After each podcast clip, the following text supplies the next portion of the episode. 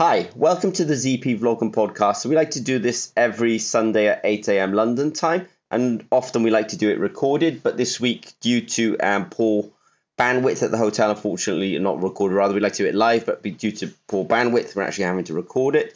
But let me just jump straight into it and just talk about the news from Zimmer Peacock. So, um, one of the articles that we put out there this week is called um, Mycotoxins to Glyphosate, and this is really talking about. Um, one of them is a fungi or the, the toxins from a fungi, and the other one is a um, herbicide. And now the reason I mention this is because we're going to talk at the um, new IPM, the Integrated Pest Management Conference, and we're going to talk about really our technology, which I would describe as Sense It All, which is and Sense It All, you know, sort of means you know we can sort of detect a lot of analytes and put that data into the cloud.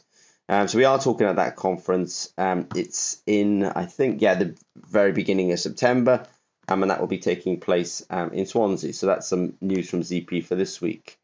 Um, something that we've um, started up recently is a kind of like a, you know, how can I say this? A new addition to what we're doing at ZP is we're also doing our food sense webinars every week.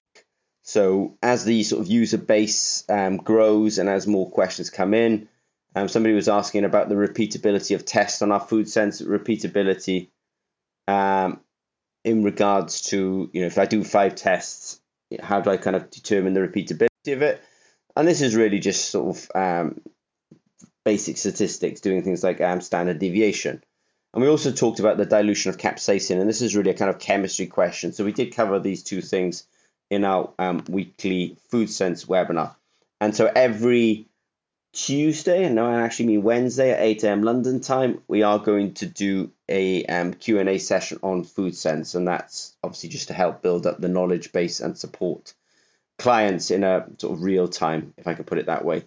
Um, also, don't forget that we will continue with our long tradition of doing our ZP Developer Zone webinar every um, Thursday at 8 a.m. London time. The next one's on the 24th of August, and questions that come in during the week. We then, um, if they're of a technical nature and sort of more generic, um, we answer them in a kind of an anonymized fashion in that um, particular um, webinar. So people are welcome to sort of post um, questions to that. Um, some other news from Zimmer and Peacock is we do have a very big workshop building um, on the 11th and 12th of September in Horten. This is happening just before our main um, S3 conference, Scandinavia Sensor Summit. So there's a sort of back-to-back events here. And we put some pictures up this week because we had um, the workshop in Coventry about um, not last week, but the week before, I think. Very well, um, really, ex- to be honest, you really um, excellent people a couple of people from Said Business School in Oxford, and also um, a, a, delegate from the East Coast of the USA. And the next one, as I say, will be on the 11th and 12th of September 2023. I think it's fair to say at ZP we like to keep ourselves busy. Um, and though I say that lots of us are on vacation at the moment, a big group of ZP guys went to the farm um, so we're very interested in obviously kind of um, helping both um, the environment and agriculture. And so a bunch of our guys went to the farm, and um, I just linked to it our nitrate sensing technology, which is very good for measuring nitrate in the um, liquid phase.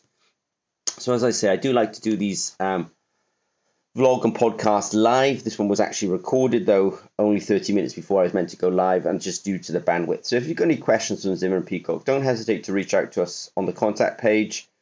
Nobody gets ignored. There's always a response, um, and sometimes the response can be in forms of answers in our um, weekly webinars. Okay, any questions, please don't hesitate to reach out to us. Thanks very much.